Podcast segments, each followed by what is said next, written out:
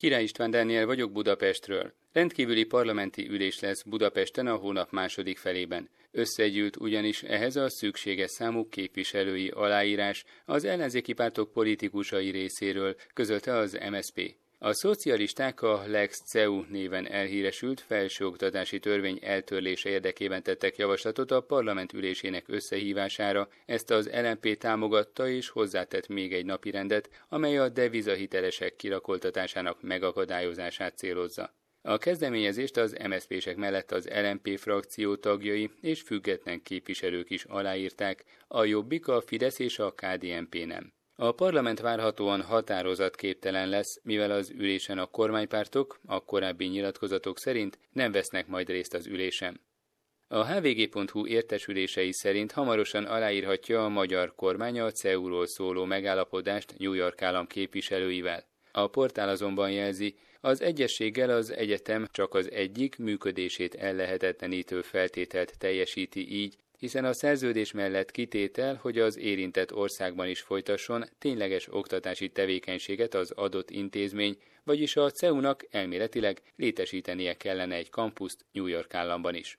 Az elmúlt négy év legjobb teljesítményét mutathatja idén az építőipar, nyilatkozta az Építési Vállalkozók Országos Szakszövetségének elnöke Koi László, miután a Központi Statisztikai Hivatal kiadta az ágazatra vonatkozó adatait. A KSH számai azt mutatják, júniusban az építőipari termelés volumene 27,2%-kal haladta meg az egy évvel korábbi alacsony bázist, az épületek építéséé 26,1%, az egyéb építményeké 29,6%-kal emelkedett. Az év első felében is jelentős 27%-os volt a bővülés. A KSH jelezte azt is, a két építményfőcsoport közül az épületek építésének növekedése júniusban is elsősorban az ipari és raktárépületek, kisebb mértékben a sportlétesítmények és oktatási épületek építésének eredménye. Az egyéb építmények esetében a termelés az út- és vasútépítési munkák miatt bővült.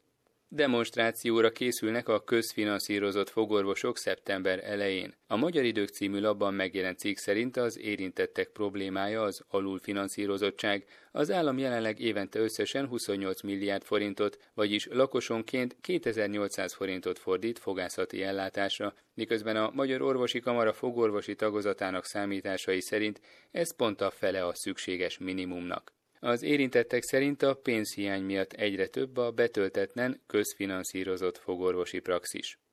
A balatoni habos mogyoró lett idén Magyarország tortája. A készítő Vaslócki Orsolya budapesti cukrász, aki korábban a Magyarország cukormentes tortája versenyt is megnyerte már. A torta mogyorós habtészta alapú, mogyorós roppanós tésztával, fekete ribizli zselével, tejcsokolád és karamellhabbal és mogyoróhabbal készül.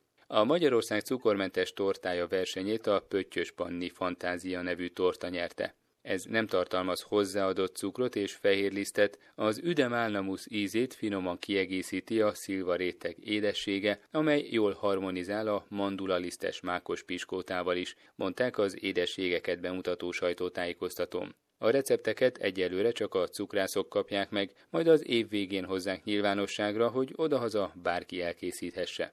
Először jövő hétvégén, augusztus 20-án lehet majd megkóstolni a tortákat. Az elmúlt percekben Király István Dániel tudósítását hallották Budapestről.